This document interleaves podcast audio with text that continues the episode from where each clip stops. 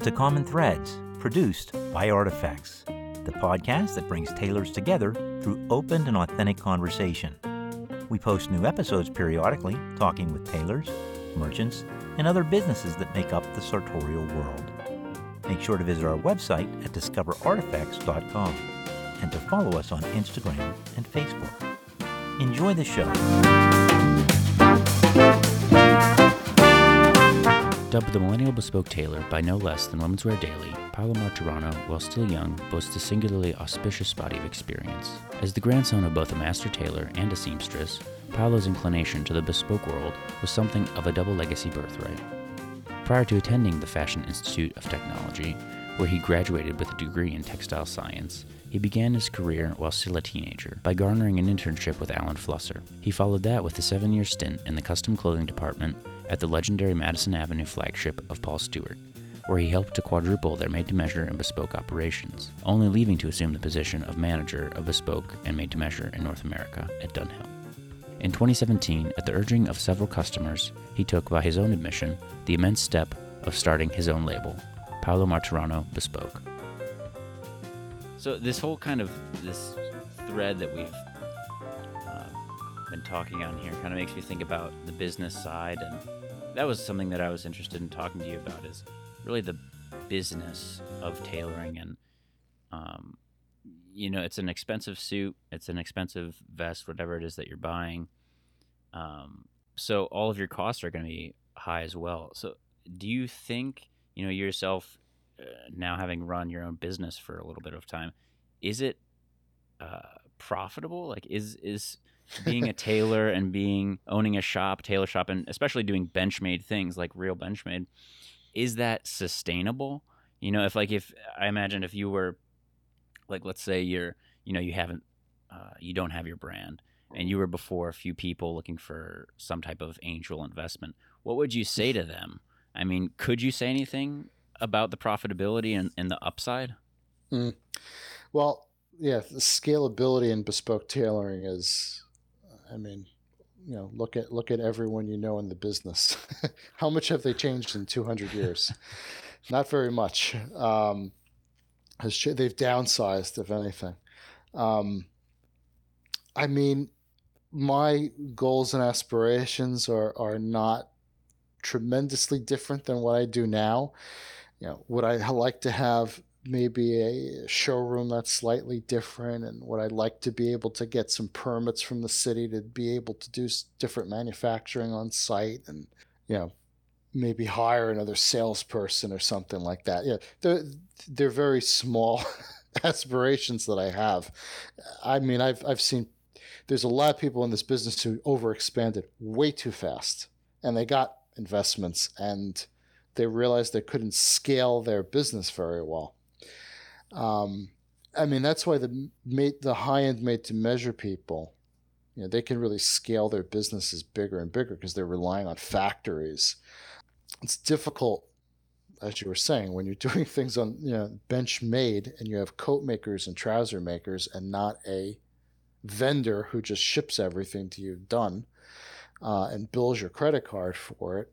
It's uh, it's difficult. Um, I mean, in the U.S., we we lack the training resources that Europe and the UK have, so that's that's a that's a difficult thing to deal with here. Is you don't have a constant revolving door of new people coming in to be trained at a school. You know, there's there's people in Europe that are starting to reach out to American businesses to try to make things for them and stuff. I've heard more about that. Kind of other other tailor shops making for other tailor shops. Exactly. Pe- yeah. People in markets that have, have suffered pretty badly that are not recuperating as quickly. Um, I mean, one of our differences is we do advertise quite a bit, and we, we've we've booked for us a pretty aggressive ad campaign for fall and winter um, in warmer climates, of course, because that's where the money's going. Um, so yeah, I mean, we we try not to take try not to bite off more than we can chew. I mean, one example is that you know, we will turn down certain things that just don't make sense for us. I started out in the shirt business as the custom shirt director for Paul Stuart. So I thought when I opened my business, I would just do shirts and some trousers to supplement that business. Shirts are now the smallest part of my business, which is ironic. Uh, tailored clothing is the majority of the business. Trousers are, are the number one category because we really crank those out quickly with our own people. But, you know, for example, a guy came in to see me in Miami and he just bought a couple of shirts and the amount of fittings he wanted and everything, it was just it was just not worth it. We were not going to make any money on this. So I politely said, listen, here's a refund. You keep the sample shirt, but I have guys who have five suits in works, 10 suits in works. Those guys need my attention. And I, I you know, for shirt, it's just, it's $450. I have people that have six figure deposits on orders. I need to give these people attention. That $450 shirt, I said, you know, you'd be better off going to a good ready to wear store that has made to measure shirts in your case. And uh, this person never w- went to a tailor before. They, they were going to like Neiman's and Saks and places like that. They were not interested in buying suits, not interested in buying jackets and I said, "Listen, I'm happy to make your shirts, but you gotta buy clothes for me." Um, so that's kind of become our new policy. Is well, and now you, you have a minimum order, right? Yeah, I mean everyone has a minimum order, but you know, I mean, how how useful is that? you know, if someone comes in and you know, for in in many uh, economic climates of late, you're not going to turn down a sale, but right now with the way things have been in a in a good way. Um, it's just not something we can do, and it's not that I don't want the business. It's just it. It just I doesn't make give, sense. Yeah, and the way I presented it to that particular customer is everyone deserves the same level of of attention from me, the same level of service, and I said, this experience does not reflect me because I'm used to giving people a lot more dedication. Now, he also missed an appointment, so that probably didn't put you in a good mood, though. Exactly. So, but it was just a way to say, you know, but seriously, I mean, we don't want to give anyone a bad experience. We want everyone to say, oh, Paolo's a nice guy, the tailors were nice, the garment is great. We want everyone to have a good level of experience. So, personally, for me, I'd rather charge a premium to give the best product and the best service I can give you. And, and that's why I don't have made to measure. I don't have a stock size program. We we tried ready to wear out last winter. We did great with our pajamas. I mean, those did great. But most people said, I want to make my own pajamas. I don't want to buy ready to wear pajamas.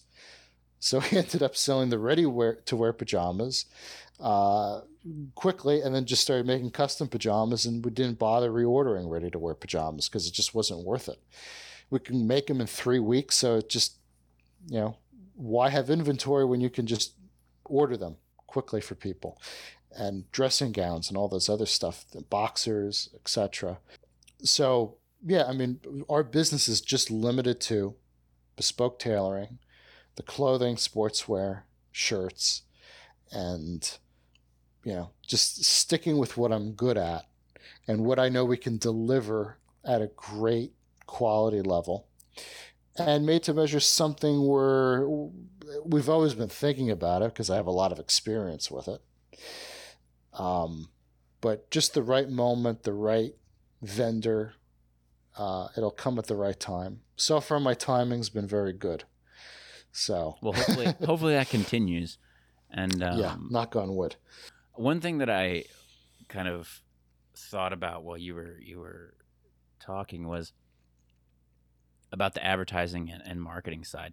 I've never, you know, I've never heard anybody talk about advertising and marketing in, in tailoring, um, and I think partially that's probably because you have guys who uh, get into ownership like yourself, and you have guys who get into ownership who are tailors.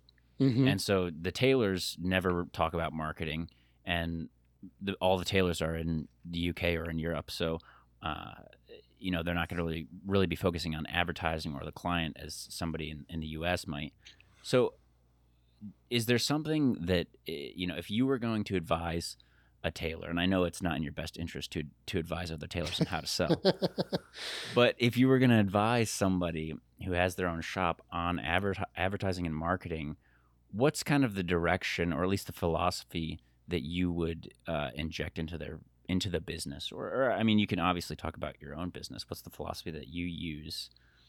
Yeah i mean it was something that i got into at paul stuart and my marketing director is the former chief marketing officer of paul stuart so i'm very lucky that i have a professional that can handle these things for me and and has my best in, has the best interests of the brand and, and me in mind um, the thing that I've realized works is customers, prospective customers, want to see the finished product.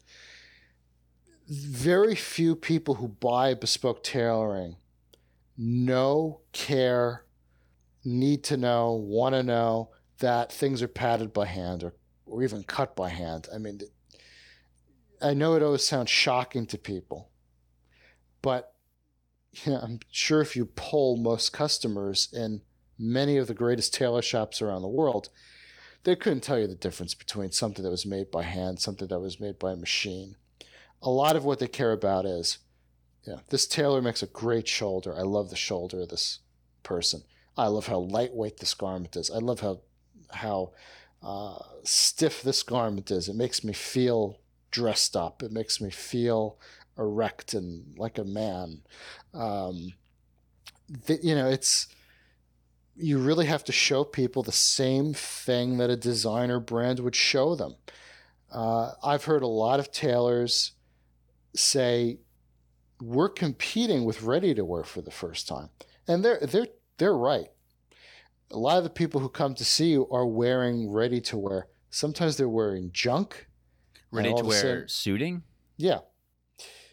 Um, but with there's a lot of great high end ready to wear. You got Attolini, Brioni, Kiton.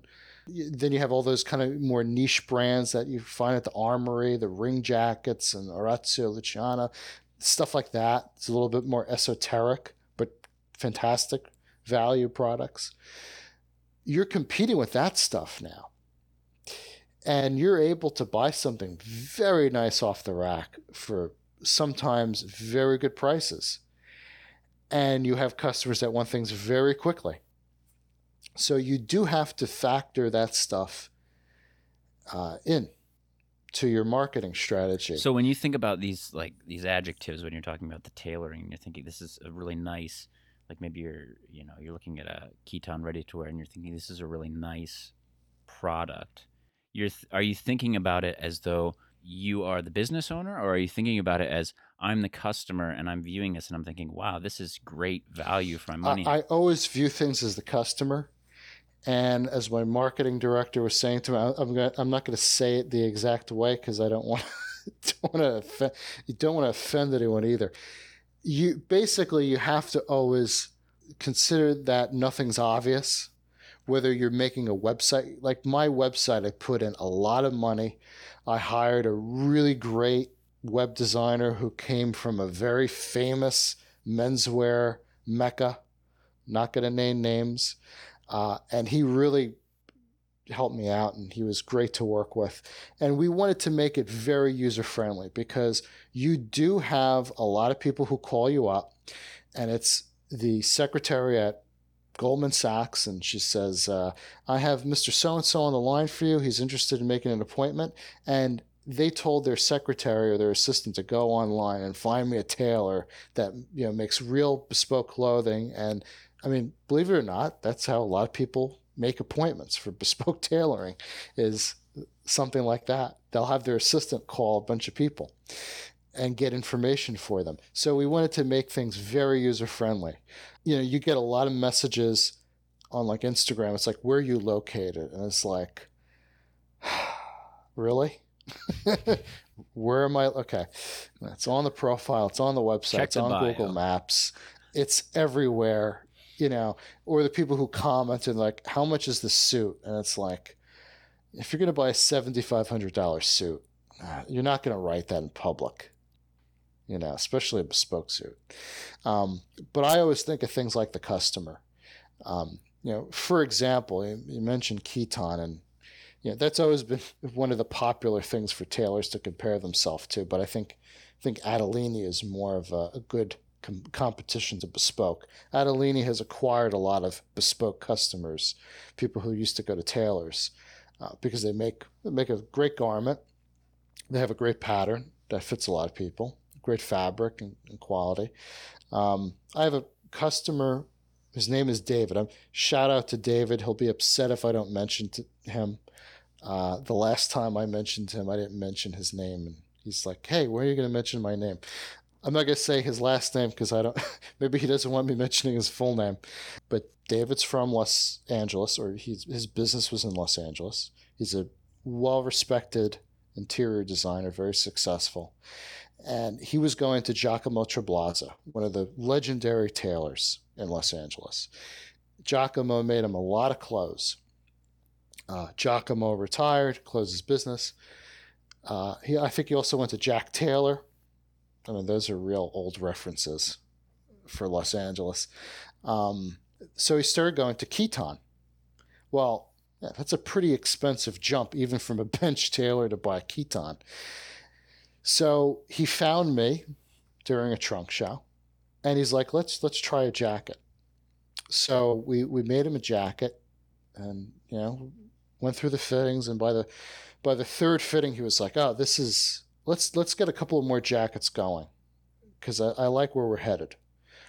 And we did that and he was now we're i think we're up to the 15th jacket in six months.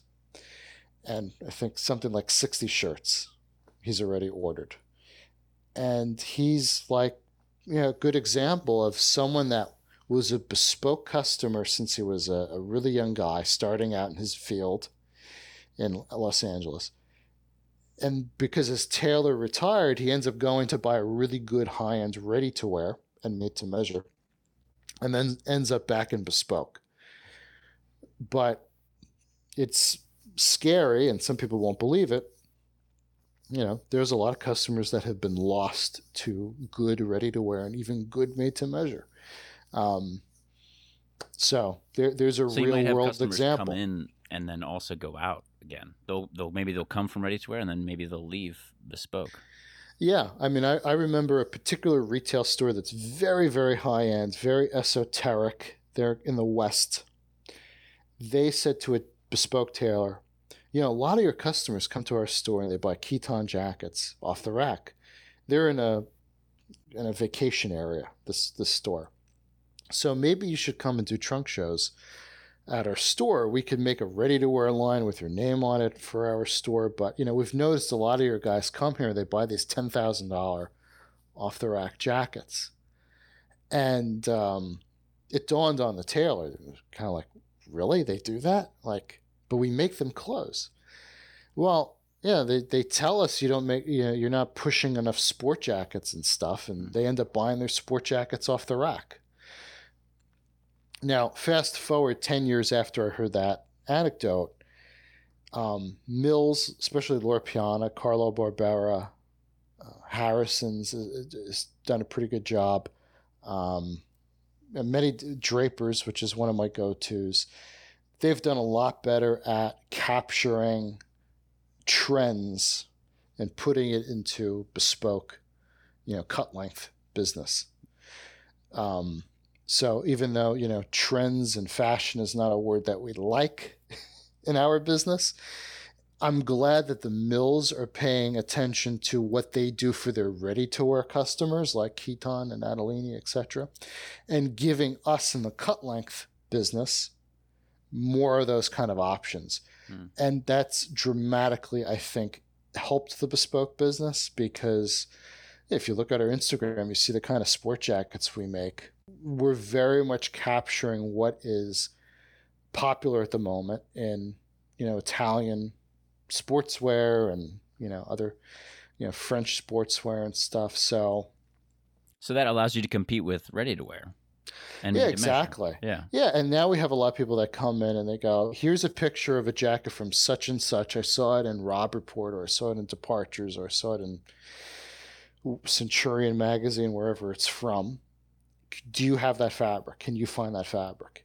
And for the first time in my career, you can, if you can't find the exact fabric, you can find something in the same realm. I remember a couple of years ago, a guy showed me a pink Glen plaid, and it was like I don't I don't know where to like I could find a tweed like I found a W Bill one that was tweed, but this guy was showing me some silk and linen one. I was like I don't I don't know. Fast forward, I own that jacket now. I have a pink linen and silk plaid jacket, and so does the customer.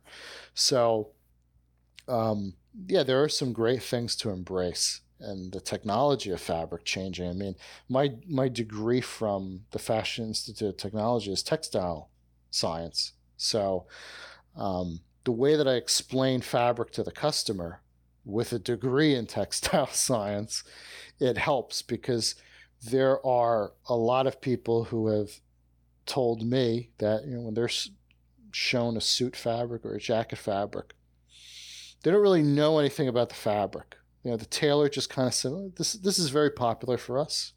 It's a twofold, 120s, blah blah blah." I mean, I can really give them the romance and the song and dance that goes with that fabric that they'll enjoy. And I've never had someone say that they regretted their fabric choice. And you know, I've tried a lot of stuff out, so I've been able to show people the things that I think are going to work for them and their climate and stuff. And when I do my trunk shows, I, I normally stick to the same places because they've been very good for me. So I've got to know that client base very well. What works in Miami does not work in Palm Beach versus Jacksonville or Orlando. Um, you have you know different things that are going to work for those markets. Palm Beach people are going to their taste is going to be very English for the most part with a lot of Naples thrown in there too because they love color and stuff. And then when you go to Coral Gables, people dress a lot more like New York. They wear pinstripe suits and French cuff shirts and black cap toe shoes. It's it's a lot more like Wall Street there. And when you go to the beach, Miami Beach or Bal Harbour or something like that, people are dressed a little bit more like, you know, kind of Loro Piana chic Riviera style stuff. So well, it's interesting. It sounds like there's kind of like this almost a philosophical or moral debate. I feel like that probably tailors go through, or if they're not going through it, maybe they should about ready to wear. Like just you're just like you were talking about, where you'll have you know Holland and Sherry or whatever they come out with these bunches that maybe perceived more as a fashion fabric, and you know hopefully you're getting a good design with also a good make in the fabric that's going to tailor well if you're going to have something made in, a, in a, any tailor by any tailor or any type of bespoke shop. Uh, so it's almost like this like this philosophical argument of or conflict, and that the tailor's trying to make something that's of extremely high uh, quality, right? But at the same time, it is a business, and so you're trying to capitalize on the trends of a market and where um, and where you fit into that market because there is some overlap between bespoke and ready to wear and made to measure. It's not these aren't just silos of industries that are completely uh, separate from the others. And I think a lot of people have, or a lot of tailors have issues with that. You know, like I'm making this really high quality product, so it needs to stand the test of time and it needs to always be elegant and always stylish. Is that, do you think that's kind of overrated? I don't know if that makes sense or not. I mean, I just say that because there's sort of, it's just a paradox, right? You know, you're trying to make these really high quality and elegant garments but at the same time, you're chasing fashion. You're chasing fashion to a certain degree, and I'm not talking about you specifically. I'm talking about in general. And actually, I heard something recently about um, who was it? It was Karl Lagerfeld. He did this really cool YouTube video some years ago where he's drawing designs from Fendi that uh, he made, and, and, and while he's doing, it, he said something like, "If you ask me what fashion uh, is, I don't know, but uh, looking 30 years uh, behind, I can tell you exactly what it is. And so eh, I thought that was something that I thought was really interesting and and plays into this paradox kind of that I'm that I'm talking about of you want to be perceived as elegant and you want your clothes to stand the test of time and that is what part of what you're selling but you also in, in these social situations that you're with with your friends and family and and your coworkers and everybody you want to be perceived as part of society and as part of the trends and moving forward right yeah and i think well, things have just changed so much in the past few years in this industry. I mean, a lot of this is very new for the industry. As far as fabric weaving is concerned, you mentioned Holland and Sherry, uh, Scabal is another example. These big design houses that do a lot of made to measure wholesale for fabric. There, a lot of it is for the made to measure guys because they could turn around things quicker at lower prices. So, you know, in that end of the industry, I think most of those fabrics are probably geared towards those guys versus tailors, you know. But as far as bespoke is concerned, with lifestyles changing so much, there are those customers that say, if you can make me jeans you can make me some kind of you know outerwear piece, a quilted vest, or uh, you, you invent something. I mean, Alex and I have literally invented things for people that they were kind of like spitting ideas, trying to f- figure something out, and they wanted to be surprised. Um, it's, so it's it's a combination of wanting to literally keep us busy. I mean, there there are some people that they rather just give the tailor business than the Loro Piana business. I mean, you know, an example I've probably mentioned before is we had a guy buy a double it was a reversible quilted vest that Alex made. And one side was Loro Piana Storm System, but it was 100% wool. It was like a 180s. It was ridiculous. And the other side was like a four ply Joshua Ellis cashmere. And the vest was like $6,500 retail. And the client said, This is a great value because I went to Loro Piana, I looked at the same idea, and you know, it was $11,000 or whatever. And the guy was able to say, you know, I'd like a pocket here because I want to golf in this vest. Um, and this guy, along with another guy, a young customer in his 30s in LA, we've made a few golf vests for them. And we've made it in like wool, silk, and linen from Marling and Evans and like herringbones and stuff. I mean, really interesting concepts that are a lot different from what you're going to see in ready to wear from Cucinelli and Loro Piana, and those kind of companies. Um, yeah, I mean, the people who've come up with those concepts, and I could think of people like um, like Gieves and Hawkes, the the gentleman who's the head cutter. I've seen him do some unbelievable sportswear made by him. Um, if you can present things like that to the right kind of customers, and they're going to be like, "I'll take it in every color." you'll get a lot of business from them, and you'll feel proud that you invented something unique for that customer. Uh, and then you have other people that struggle with those kind of outside the box ideas. And it's interesting because if you really dive into vintage clothes like I have and you like to collect old bespoke pieces, some tailors had a lot more creativity than they have now. So it's, uh, you know, it's kind of survival of the most creative well, and that was interesting that you brought up David Taub, the cutter for. Yeah, that's his name. Yeah. Uh, because I remember seeing that jacket as well. And I've talked with so many tailors, even on the podcast here, and they've mentioned him as kind of a design influence and as a tailoring influence. They, so they're like, oh, he's doing some kind of, you know, he's introducing some more creative elements to what he's making. And, and I know he made that uh, driving jacket. I don't know if it was for. Uh, if it was for a Bentley or Rolls Royce, promotion thing they were doing, but he designed that driving jacket. I don't know if you're familiar with it. He's had multiple things that he's designed, and he has his his own blog that he posts those things on, and just very cool creations because it's they're at this intersection of design and craftsmanship and uh, style as well. It's like you know you're not just buying a stiff garment from Huntsman or wherever it is that's you know that's just struck out every day. It's something that's very very interesting yeah, I mean, some customers really react well to these proposals and ideas. Is that you think kind of going to be the saving grace of bespoke as uh, as made to measure and ready to wear progress? Uh, it'll be one thing that certainly helps keep people busy.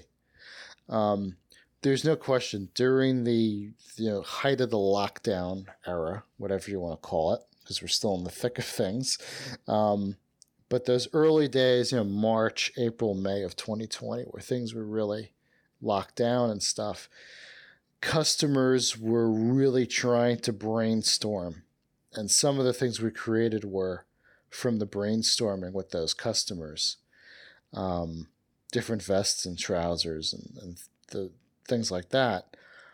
If some people say that things are only going to get worse for the suit business, I mean, who knows? Um, a lot of people would agree with me when I say that 2019 things were really looking hopeful. I mean, early 2020 up until March, I mean, we did almost as much business as we did all of 2019. I mean, we were just like, it was busy. And we really were like, wow, it's things are really looking hopeful for the future. And then there was a setback, but I mean, you, it's a it's a mixture. It's hard to hard to make any kind of predictions, but I do think that a very important thing for the bespoke business is, like you said, it's the versatility in design, versatility in what you're going to make. Um, I think there's going to be very few people who are going to survive just on doing suits and shirts. I mean, there will be those people in Italy that can do that. I can already predict who I think those people would be. There will be those people in London. We can predict who they will be. And then there will be the people who create those interesting items that will get a new customer through the door or get a guy who just doesn't need to buy suits anymore to keep buying. Because most of these people who are old customers who want to buy these new designs are guys who they like having that relationship and they, they, they don't want to lose that relationship. You know, I hear from people who are retired and they don't need to buy things as much anymore. They they kind of want an excuse to come and buy clothes. So it's almost like the the the pandemic was kind of like a giant thin think tank for for uh, for you in particular. It sounds like. I mean, there was. Uh, you know, it was a horrible period that I wish never happened for many yeah. reasons for all of us, but there was a lot of brainstorming there was a lot of sitting in the backyard thinking about things and what people could do. And there were a number of businesses that thought about what they could change about themselves to, you know, stay uh, stay busy, exist, stay relevant, in the future, yeah. stay relevant.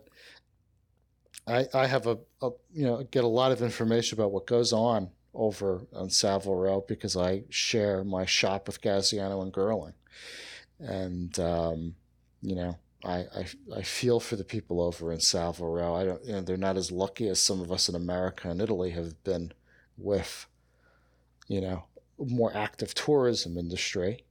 Well, and especially their style, the styling on Savile Row, I think, at least in my mind, and and you know the American style is more based on uh, English style, I think, more than Italian, but nonetheless, I don't think of Ita- or English style when I think of uh, pandemic and lockdown. You know what I mean? It seems it's far less versatile than if you're going to talk about uh, Manica Camicia from from Naples. That's much more comfortable to wear casually.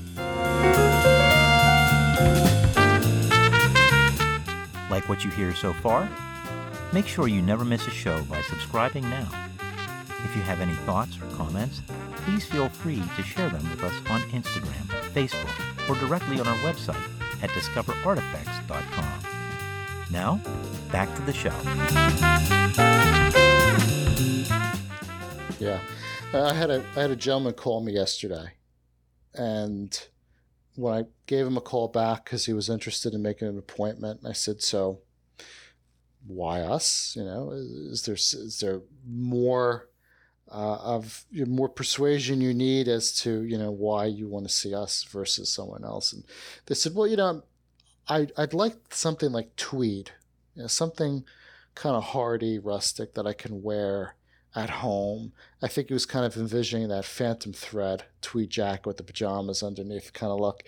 And you know, I don't want to have to wear a tie or necessarily a dress shirt. And so he named someone else that he was interested in. I said, well, I said, you know, by all means, if you want to go there, you're certainly not going to get bad quality or anything. I have nothing negative to say, but I said, if you're looking for a casual sensibility, I said, I think I could execute that a little bit better than these other people could, and this is why.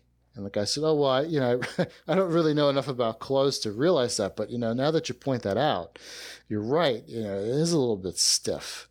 Uh, I think I would be a little bit more comfortable wearing a softer garment. I said, Well, you know, we could make a, a more unconstructed cut. You know, we can give you this spalla camicia, manica camicia, whatever the right phraseology is for it. I'm not, I, I, I think it's become a little too popular. Um, you know, there's there's few tailors. Yeah. It's yeah, exactly you have you have Chinese factories that have done an unbelievable job cranking it out, and it's become something you can find. You know, look at Suit Supply. I think all their suits have that now. I mean, it's it's incredible. Um, there's a particular coat maker in New York who uh, was trained at Attolini, so he happens to know how to do it very well. Um, and there's another Raphael, who we were talking about earlier. He was one of the first people to do that shirt sleeve shoulder in the United States long before it was popular. Do you, when do you think that was? Was that in the eighties? Yeah. Um, well, he only started his business about 1990 because he was working for Alan Flusser before that. Uh, that's he, right. Because Alan was doing, they were doing Benchmade back then, right? I think you had said no, it was more recent. They were doing Benchmade. There was oh, okay. in the t- early 2000s. They had about you know, five or six tailors at the shop, and they were you know people that came from like Morty Sills and all these old school tailor shops, and uh, most of those guys, unfortunately, are no longer with us anymore, from what I've heard. Um, few of those people have moved on to other places where they're making Benchmade clothes. Um, but yeah, Raphael was doing a, a really. There's a. I was we were talking about his client list with a a client of mine who worked with a lot of lawyers who used to go to Raphael. So we were talking about some of his famous customers. we were kind of comparing notes on what we thought about the clothes.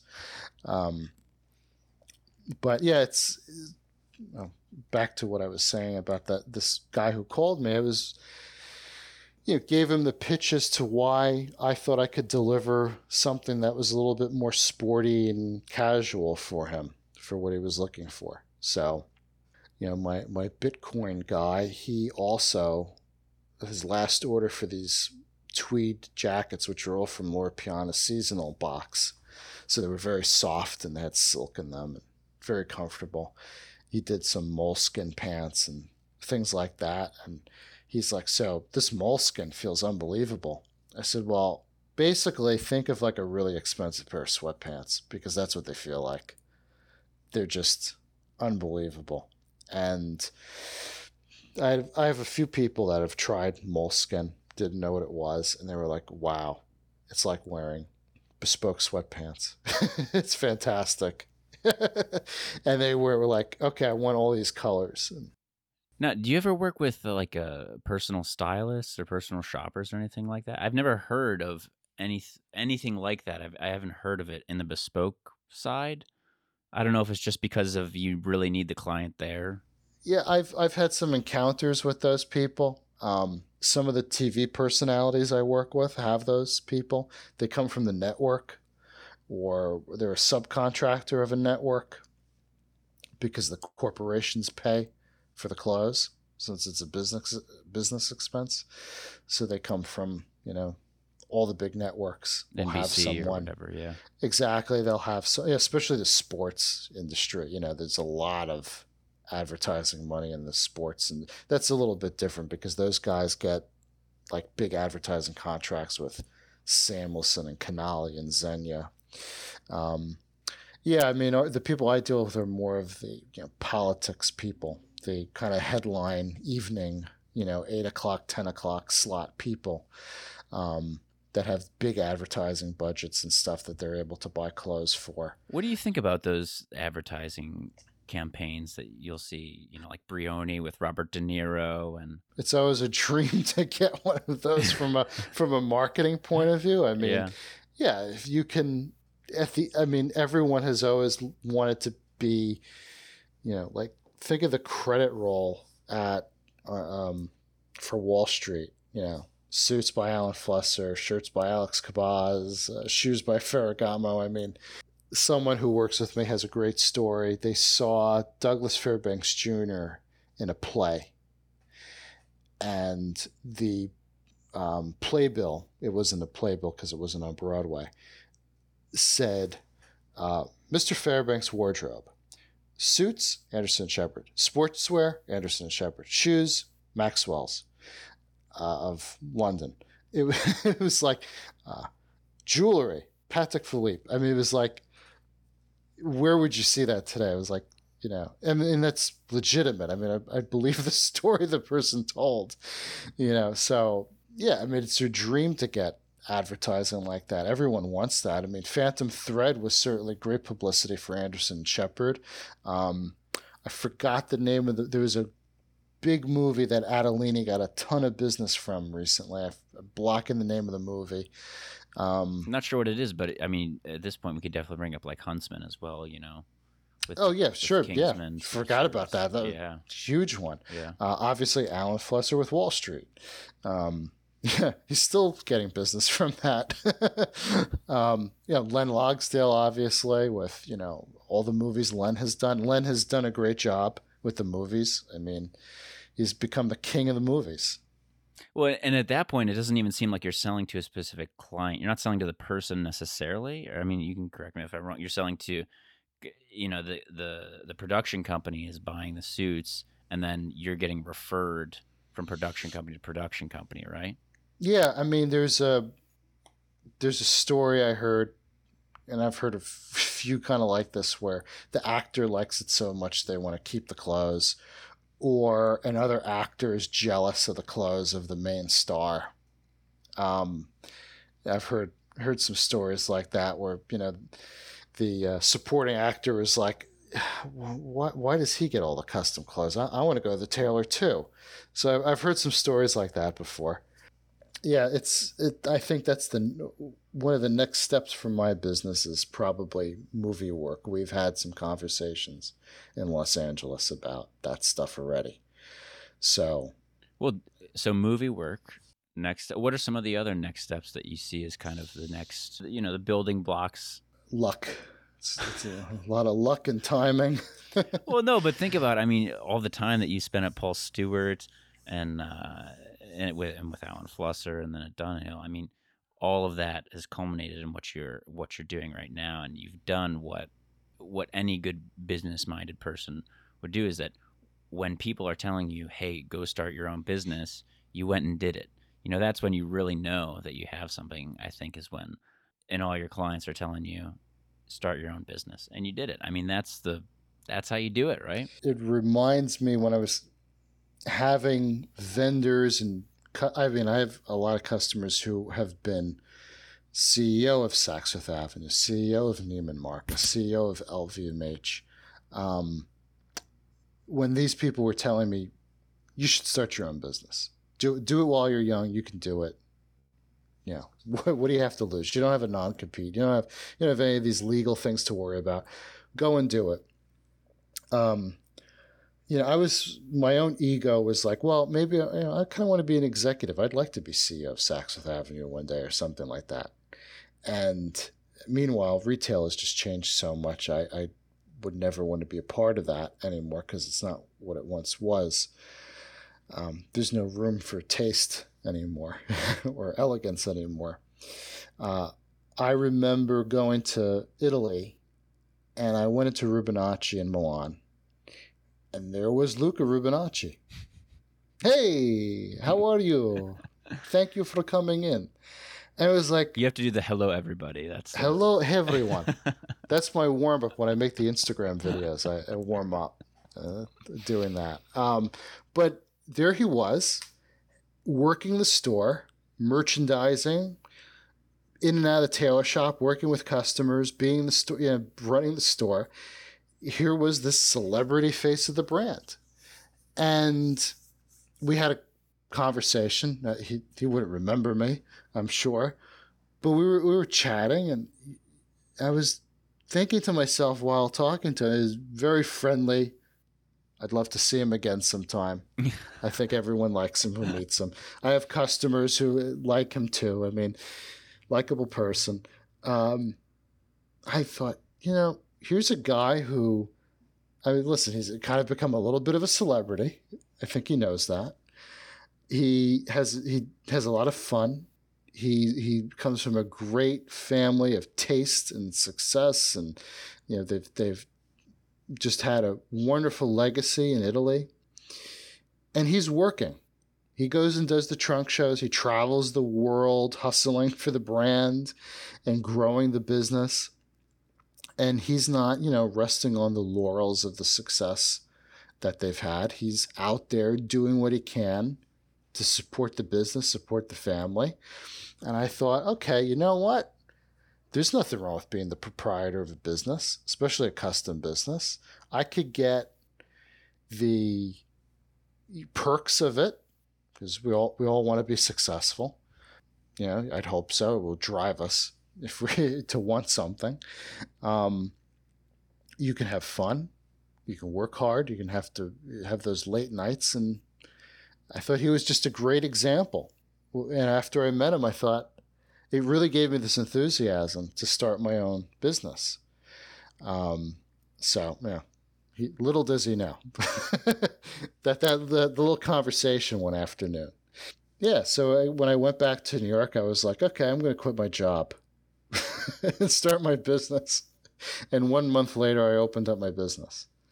Um, I mean, there was more preparation than that. I mean, it was obviously always in the cards. It was in the cards for a few years. I mean, I, I was planning, you know, I, I left Paul Stuart a few years after the takeover from their new parent company happened and the management changed and the family was no longer part of running the business. Mm. And I had gotten, you know, heard, heard rumblings that they were basically going to have, you know, every contract bidded on by a new vendor. You know, whoever made the best offer for the best price for everything. So, you know, my shirt business could be gone overnight because someone comes in with a better price for a cut, make, and trim or a better deal. Um, it became a very corporate environment. So what did I do? I went to a real corporate environment, Richemont. yeah, fight fire with fire, and um, that gave me more of that Savile Row experience that, of course, an American would only dream of having. But when I took the interview there, they were like, you know, we'll send you to London, we'll send you to Italy, we'll send you to Poland. Well, you know, you'll be learning from real people who are real tailors, and you know, you, I'm sure you've always wanted that experience. And I was hired by an old Ralph Lauren executive, and what was that position for exactly? That was to be the manager of bespoke and made to measure for the U.S. market. So wasn't it really what I expected, needless to say. Um, but I got the training that really helped because I got to, you know, experience Savile Row tailoring and I got to go to Zegna, who made the ready to wear, which was fascinating experience to see how Zegna delivers the level of quality they deliver. I mean, that was incredibly, incredibly interesting to spend a day in Novara learning at the factory that produces Tom Ford and Zegna, uh, Tom Ford and uh, Dunhill and Gucci, and it was so that was a really interesting experience. Know, we went to Poland with Emanuel Berg, and I already knew Emanuel Berg from Paul Stuart, but that was an interesting operation. So, so that all of that kind of encouraged you even more to to do your own thing. It, it sounds like you left Paul Stuart, went to Dunhill, and you yeah. really got on the train of of starting your own business. Then, yeah. Well, the customers started calling and were like, uh, "We were told that they don't have our pattern anymore." Paul Stuart. It's like, What do you mean? Well, yeah, they, they're not interested in selling us shirts anymore. They're, they want to sell us some $100 made to measure shirt. Like, we don't want to buy that. So then it started becoming this like weekly thing of a new person reaching out to me or an old person reaching out to me and being like, uh, when are you going to do something? It's like, okay. All right. I mean, can I do this? Can I do this? I'm like, okay, I'm young enough. I can take the risk. So, and I made the plunge pretty quickly, but, um, again, I'm going to say it again. You were Paul Stuart for a long time. it was And about seven left. years. Yeah, seven years. And you know, clearly, as as you've been saying, they're, they're going in a different direction. You left. Did other people leave? Um, how do you feel about that new direction that they're going in? It. Well, I, it will of? keep it very, very classy. Um, it, listen, um, I don't fault them because they have to do what they have to do to survive. They went from being, you know, I don't know, thirty or sixty thousand square feet store, a huge store, as I'm sure you've, if you've been to the old store before. They're now less than one floor, the whole store now. They've downsized that much. So, I mean, you know, they had a customer dying off, a customer who was, um, you know, going to Row, or going to Italy. Um, they needed to do something different. So I understand that they needed to change. When I left, they were saying they wanted to go more high end. And one of my jobs at Paul Stuart was to bring in Oxford as a vendor. So I spent a lot of time with Oxford, which I have a lot of respect for Oxford clothes in Chicago. And it was difficult because they wanted to sell a suit for like $10,000 custom with a fitting and everything. But it was like, well, that's more money than anywhere else. You know, what, what are we trying to be? Bijan? I mean, what?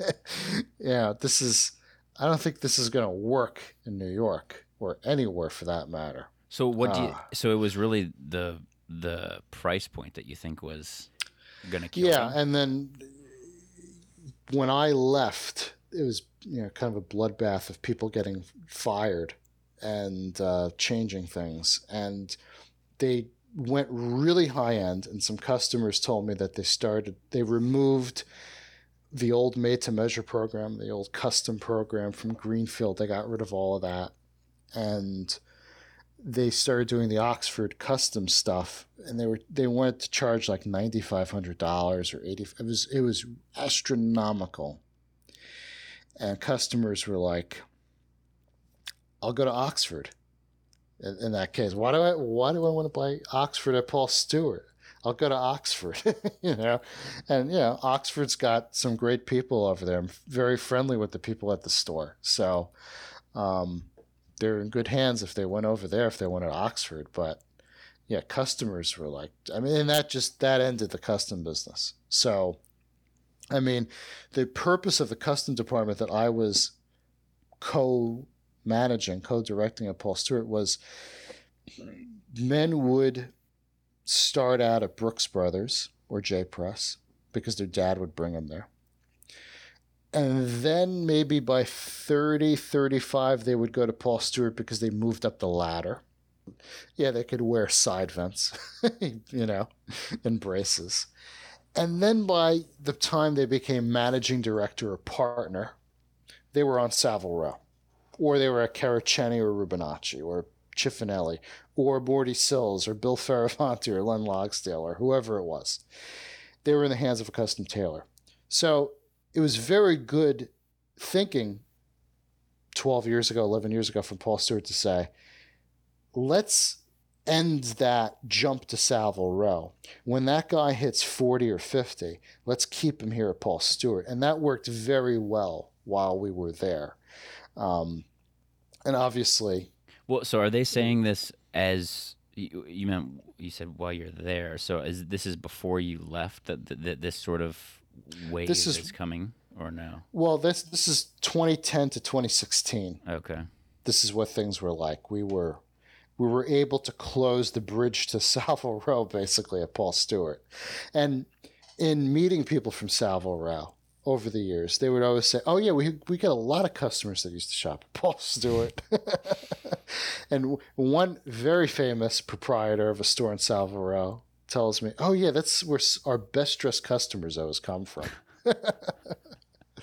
so it was a, it was a smart idea to try to keep those customers at Paul Stuart. It worked very well. Like I said, we were doing four million dollars a year, and um, but your suits weren't ten thousand dollars from no, the the, yeah. the, suits were forty five hundred dollars. Yeah, yeah, yeah, which is a much, but, much more palatable price point. But at the same time, I think if I'm remembering correctly, I think I actually might have spoken with Chris Despos about this on the podcast. Mm-hmm. But he, I think he mentioned to me that Bill uh, Fioravanti was selling suits for ten thousand dollars. I mean, that was he was really doing high volume at an oh, extremely yeah. high. Oh yeah. Uh, Bruce Boyer likes to say, if you were charging two thousand, Bill was charging ten thousand. um, but you know the kind of and I have a few Fioravanti customers. You could spot them from a mile away because you can see the shoulder line coming at you. Um, he dealt with a very particular, you know, guys who are like Rolls Royce dealers and casino owners. um, the the guy who invented Pantone was a Fioravanti customer who I've made clothes for, uh, Mr. Herbert, who is 95, I think. Um, you know, created Pantone, sold it for a few billion dollars, and obviously Pantone is the worldwide standard for color. Yeah, I just saw actually that uh, uh, Vitale Barberis Canonica came out with mm-hmm. their uh, with their coloring. I don't know what if it was a almost like a turquoise. I forget what they called it exactly. It was an interesting color. Yeah, it was an interesting color. I don't, it wasn't exactly yeah. the most menswear color I've seen. I, I could say a nice women's suit that's another business we're venturing into a little bit as women's. I'm making the very first suit for my fiance. She's being the guinea pig. Is she going to model it as well? I wouldn't mind. a tall Brazilian woman? I, mean, uh, I, don't think anyone will mind. Um. You're going to have to check with your marketing director, though. um, yeah, so we're we, she's doing something different than what my samples were. So I went with a very men's sharp one button peak lapel tuxedo in midnight blue, mohair. That was kind of the mannequin sample I made for future advertisements. Um, and what Caroline is having made is um, very different. It's it's more of a it's a fuller cut. It's long. It's um, it's a different direction. Drapey almost. Yeah, it's okay. it, it may be easier. I don't know. Less fittings needed, huh? We'll see. Yeah. We'll we'll see. We'll be fitting it in I think two weeks probably. We'll see how it goes. Um, women's trousers we've done for a while now. We have a few women who are dedicated clients for women's trousers, um, and we've done like a man's trouser with a smaller waistband, a shorter waistband. We'll use smaller hook and eyes. We'll use you know a nylon zipper instead of a heavy metal zipper. Um, and then we've done unconstructed women's trousers too. We did some in cashmere for. Is that like for, an elastic waistband or? No, it's it's a. It is. There's no lining. All the seams are taped by hand with lining. Um, like if you're doing a half line jacket, that kind of taping. Uh, I mean, it's it's couture. As some clients have said, it's more handwork than their Chanel haute couture.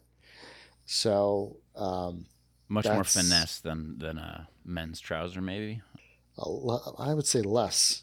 Our our trousers are, you know, there it's an English trouser, you know, thick waistband and the big hook and eyes and everything. It's it's a heavy waistband trouser. I, I love those kind of trousers compared to say Italian trousers, uh, which I'm not fond of that look. Yeah, but for women, it, it involves a little bit more creativity. Their demands are different than men's. Um, and more susceptible to fashion as well, right? Exactly. And I heard I don't remember who it was. It was a it was a you know very successful tailor who was talking about doing women's wear, and he said, you know, for the most part, we don't take new clients off the street for women's wear. It's usually the wives of our clients, the daughters of our clients, people like that, um, because they need to understand if they order a suit, they can't come back in four weeks and say, I'd really like this jacket to be six inches longer. And that's something you'll have in women's wear that you won't have in men's wear. You know, I don't think I've ever heard of a guy saying, Can you make this suit into an overcoat? Yeah, no one's ever said that to me.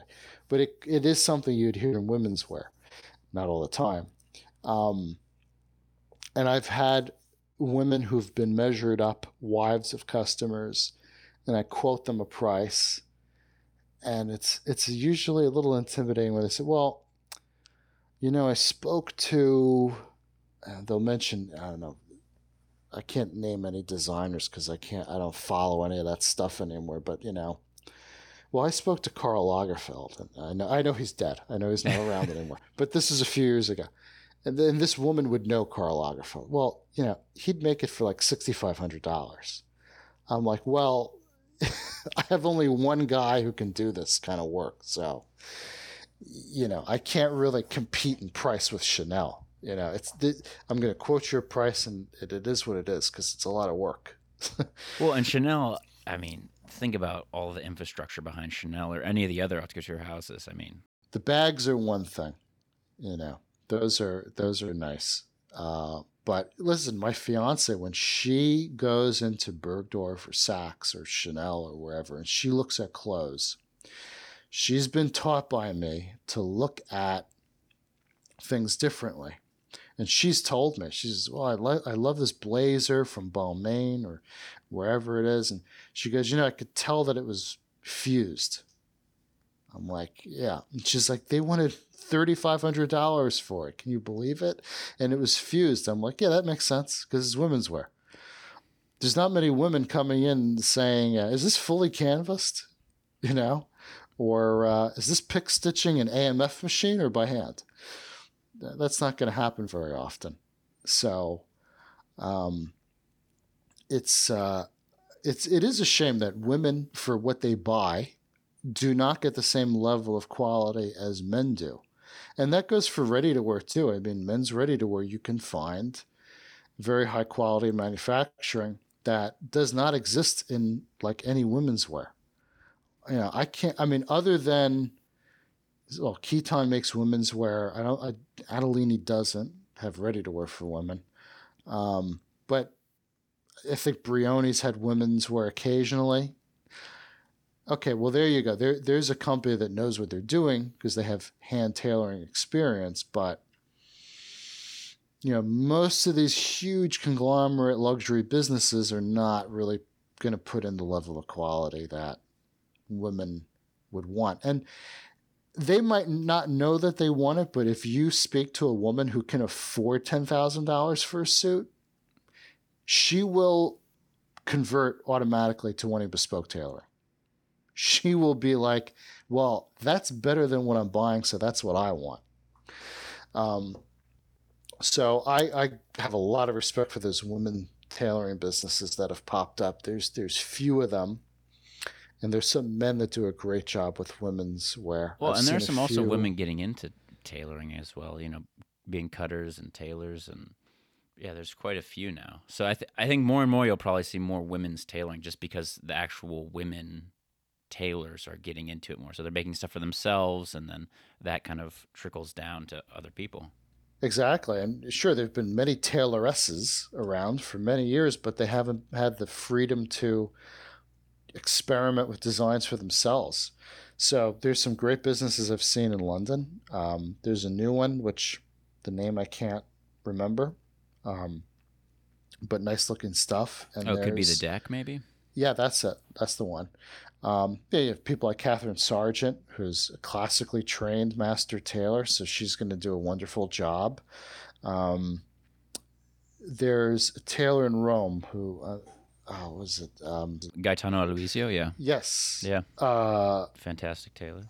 I, he's done some women's stuff that's really yeah. great. I've shown Carol these pictures. I'm like, what, what do you think? She's, uh, it's okay. I'm like, would you would you wear this? What do you what do you think of it? Uh, let's see. I changed that. I changed that. You know, so I've been trying to get some feedback over what. If you ever have a chance, I would definitely go and visit his. Uh, he has this shop, and you know, he's probably forty tailors in there, and to Wow. just think about the scale of that whole operation, where it's like they're really doing everything by hand, and it's just this concentration of tailoring and cutting and style. It's it's it's just impressive to see because there's so few houses. I mean, think about the tailoring shops that do Benchmade um, at that scale. I mean, there's you could probably count them on one hand. Yeah. At least No, I that's- Do you know of any other that are, I mean, that are 40, 50 people doing Benchmade tailoring? I mean, I don't know if Dun does Dunhill do. I don't even. I'm No, not they, familiar. they don't have that kind of size. I mean, their their their bespoke business is probably smaller than mine, but um, in Savile Row, I mean, you know, so much of the business has been split out of Savile Row. I mean, I know people that work in those shops off the row because it's less expensive. Um, you know, people will ask me, well, why don't you make everything in 57th Street? Well, usually those are the same people that say, why do you charge so much money?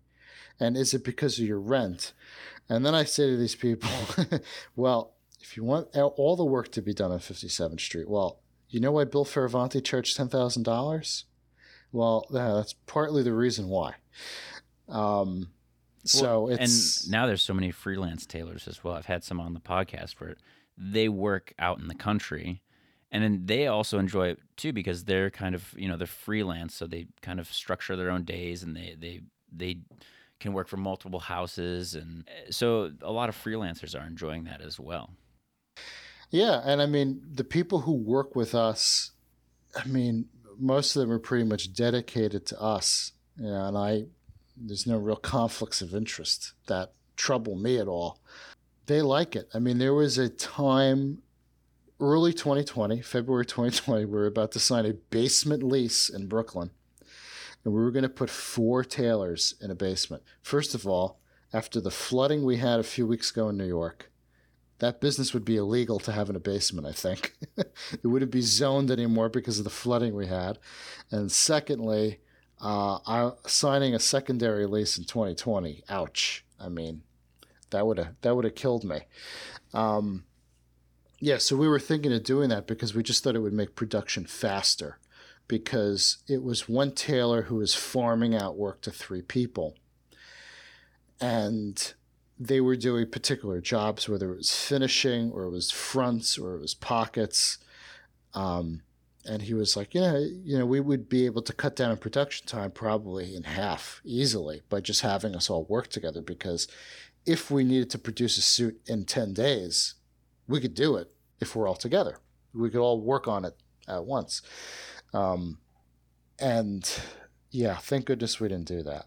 I mean, it's a little bit more work and it's a little bit more of a headache to shuttle things around New York. And, but Well, and if you're not careful too, it sounds like uh, with the shipping everywhere. I mean, you might that might creep up on you as well. I don't know if you're shipping things like uh, you work with Alex, who right now is out of the country. that, yeah, that that's the only time we have to worry about that. I mean, okay. thankfully, everything else is done by me and my 10 year old Acura car. So it's my responsibility to get things where they're going. So, yeah, that which is not something I did before the pandemic, which, you know, was using messengers before that. But yeah, now, now I'm responsible for moving things around. But we're, for the most part, it's kind of tailor to tailor when one person's finished with it, they give it to another person to finish it. They'll drive it over to them or take the subway over to them and give it to that person. And then that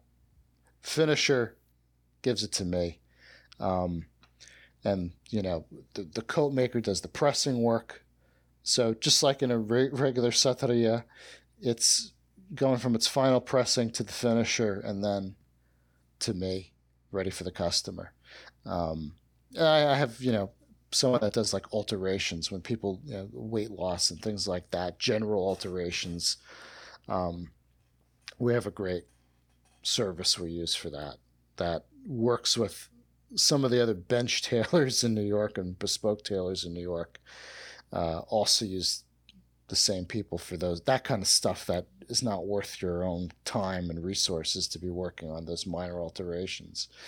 Um, and you know what's nice is you won't see a pressing machine there because they don't press; they iron.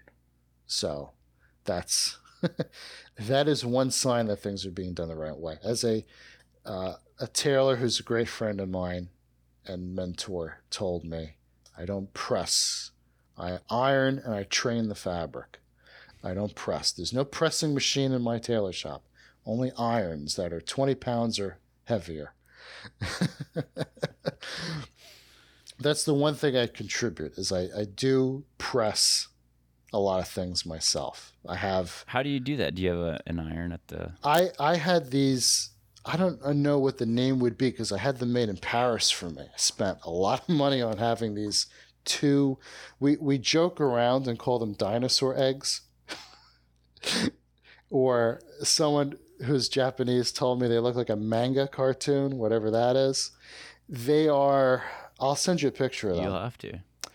But they are these they're three dimensional. I mean, I, it's hard to describe them. I have not seen them outside of Paris. I have seen people in Florence use something similar, but it's this egg shaped uh, board that's round, like the front of a coat. And you're able, they're different sizes. It's a piece of wood? It's wood, and then on the outside is like canvas and they're actually stitched in by like a saddle stitch. I mean, it's they they cost me about a thousand euros each to have made for me. What? And they were made by someone who makes this kind of stuff in Paris.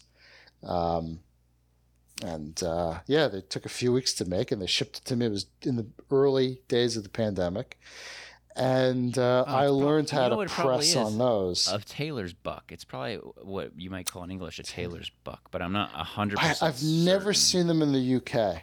Okay. on in the UK, I've seen people press mainly on, um, like shoulder boards. Yeah. You know, they'll have a big shoulder board and a small shoulder board. But this is something. It makes it a lot easier because you get the shape of the person. It, it's sort of shaped like a human. So, um, You'll have to send me photos of this. yeah, This is it cuts down on your for me. i- uh, it cuts down on your ironing time a little bit, but you know, I will. I mean, for the most part, the garments don't need to be pressed that seriously. But I've been trained by one of my coat makers on pressing, and I should say ironing, well enough that if something needs to be ironed, I can do the job right there for the customer, which I like to do. And uh, you know, we don't use any steam. I mean, we, we really just dry iron. Yeah. yeah, dry iron will sp- you know spray, as I do on my own. I use a piece of heavy fox flannel, which someone might email you and say, "What? Why would you do that?" Uh, I I also have like different heavier shirt materials and things like that that I'll use. Never cheap material because I'm afraid something will happen. Um, I had a couple of close calls with scrap cloth that was scrap cloth for a reason. So, you know, use cloth to as a pressing cloth that is as good as the garment is. So, um, yeah, we'll, we'll do that and we'll spray the fabric, spray the pressing cloth And then and then with water. iron it. Yeah. Yeah. Yeah, but for the most part, it's a dry process. Um, you know, I I think the way, and I think we're many of us are guilty of steaming things that should not be steamed. Yeah, you steam the crap out of it because you think it's going to get the wrinkles out, and at the end, of Exactly. I mean, I tell customers, don't do any any of that stuff on your own, and don't send it to a cleaner. We have a pressing service. We have a sponge press service. I have people that mail their shirts across the country for us to launder and press ourselves. All that stuff. Um, which that alone is a great service. A lot of tailors don't advertise that enough to their customers that they'll do maintenance on their clothes. That's a great selling point for bespoke clothes is the fact that you can bring it to the guy who made it and I can give it to the coat maker or the trouser maker who made it and they'll do the repairs on it. But it requires that dedication to the client, right? Because if you're just focused on cranking out suits, you're going to say, "Screw it, I'm just going to sell more suits," right? You have to. Yeah, you're just gonna send it out to a dry cleaner or Yeah. something like that for the guy. Um, yeah, so it's yeah, that's all part of that that level of customer service. But I'll, I'll tell people when they're traveling or something. I said, yeah, if you want to steam the sleeves, okay, you can get away with steaming the sleeves because those can wrinkle very badly and crease very badly if it's not packed correctly or if the cloth is you know fairly fragile. Uh, but don't start steaming you know the bottom of the coat or the lapels because you know how many times have you seen it's like it's just not what has to be done right. And then especially like you know people talk about how hard it is to press a shirt that has a, a floating canvas in it or a, you know a non-fused canvas. And it's the same sort of thing with when you get into men's tailored clothing is that you have these pieces and they're assembled in a certain way. And then for example like with your facings you're going to have a certain amount of fullness that's put in there. And uh, you just don't want to disturb it in the wrong way. You you know you want to do it the right way. And so that's why it's important to, to do exactly like what you're saying. Take it back to the guy who made it, who knows best, right? Exactly. I had a guy who ordered a very crazy fabric, like a shadow stripes, cabal, super one millions kind of fabric. And uh, he gives it to me at a trunk show. And I'm looking at it. I said, Why is the lapel like an inch narrower than when I delivered this? And I look at the collar, and the collar was like really tiny on the. I Oh my God, what happened to this thing? I said, Put, put it on. This thing, this suit was like shrunken. And I was like, this, I'm like, what happened? He's like, oh, I, I don't know. I gave it to my pilot when I landed in LA, and the pilot took it to get dry cleaned for me because oh I no. got a stain on it. I'm like, oh God. I'm like, what about the pant? What about the trousers? Like, well, I kept the trouser because it was clean. I'm like, so if you're going to clean it, got to clean both, just in case something happens. You don't want one thing to not match the other. You get them cleaned at the same time. That's, you know, good cleaning or bad cleaning. That's what you should do. You can't just clean one or the other if it's a suit. Um, but I said, please, for what you paid for this garment, you can't clean things like that. It's just not going to work out well. I'm like, you own multiple private jets. You know that if they need to be serviced, You're not dropping them off at your local mechanic. We know that. Yes, exactly. I mean, the analogy that I always use to customers, and they either like love it or they want to punch me in the face, is if you drive a Rolls Royce or a Ferrari, whatever it is, and you have to get an oil change, you could take it to the Mobil station and get it done. Or you could do it yourself. A lot of people change their own oil or you could take it to Rolls Royce because it's a Rolls Royce and you paid half a million dollars for it. And while they're changing the oil, they're going to make sure it's clean and they're going to check the engine and they're going to they're going to service it for free. Just as, you know, because it's a Rolls Royce and you paid all that money for it as a service, they're going to do that. And they go, "Oh, you're right."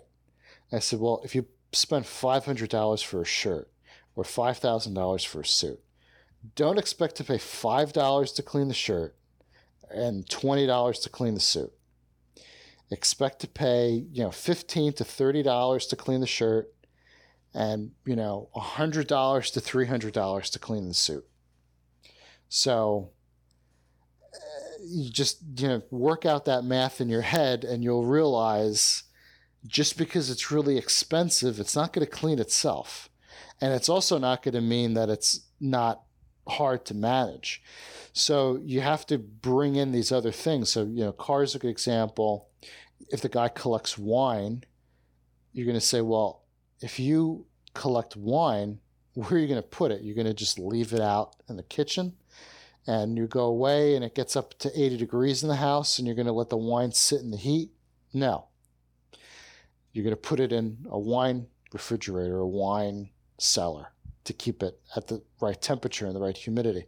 If you have cigars, they're going to be in a humidor in the right temperature, the right humidity level. It's the same kind of care you need to put into your clothing that you do with your home and all your other possessions. But for some reason, I guess it's just the nature of men. Some men are more disorganized and, you know, not as uh, clean as other men and uh, yeah, sometimes they're a little bit like cavemen, and they just don't think of these things. But they'll do it for other things. So yeah, they need to be educated. Well, that means that they appreciate hope. it. Exactly, they can be educated and, and Yeah. Hopefully, it's just hopefully most of these people are at the beginning of their uh, journey with you, and and they'll learn over time how to how to take care of your clothes. Yeah, it's usually a beginner mistake. You know, it's it's not something that a seasoned customer is going to do. I mean, I have people bring me clothes with the smallest problems and say, you know, just take a look at it, fix the seam and press it for me. There is a lining slippage, you know, in the armhole. You know, right? That's always the you know, cuff link gets caught in one of the hand stitches in the in the sleeve, and you know rips the lining out. Um, I have one guy who who brings me his trousers after coming back from smoking cigars, and they look like Swiss cheese. He's like, "So can you fix them?" I said, "Well, I counted about forty holes. So uh, let's do the math. Forty times three hundred dollars per hole." I said, "What do you want to do? You want a new suit, or you want? Uh, uh, okay, let's just replace the suit." I said, "Okay, listen, the suit's a year old. I'll give you a give you a discount on it." but it's uh, yeah, you have you have a few of those circumstances. almost like the suits need to come with a warning. yeah, warning: a life of fine living may cause damage. And when people lose weight, you know, we I have a expression I picked up from someone: "Good for your body, bad for your clothes." Your, your body will be happy you lost weight, but your clothing will be, yeah, we'll we'll try our best, but Well, Paolo, I I really want to thank you for taking the time to talk to me. thank you. I think we've covered a lot of interesting points, and uh, we probably could go on for a long time, even longer than this. uh, I don't know if you've noticed, but it's been two and a half hours. Oh my goodness. Um, I really appreciate it. Uh, I I think a lot of tailors have a lot of things that they can learn for you, from you. You know, I don't think just being a tailor is everything, and I don't think just being a salesman is everything, right? You know, everybody needs to learn from each other. So I really appreciate you taking the time, Paolo. My pleasure. It's been great.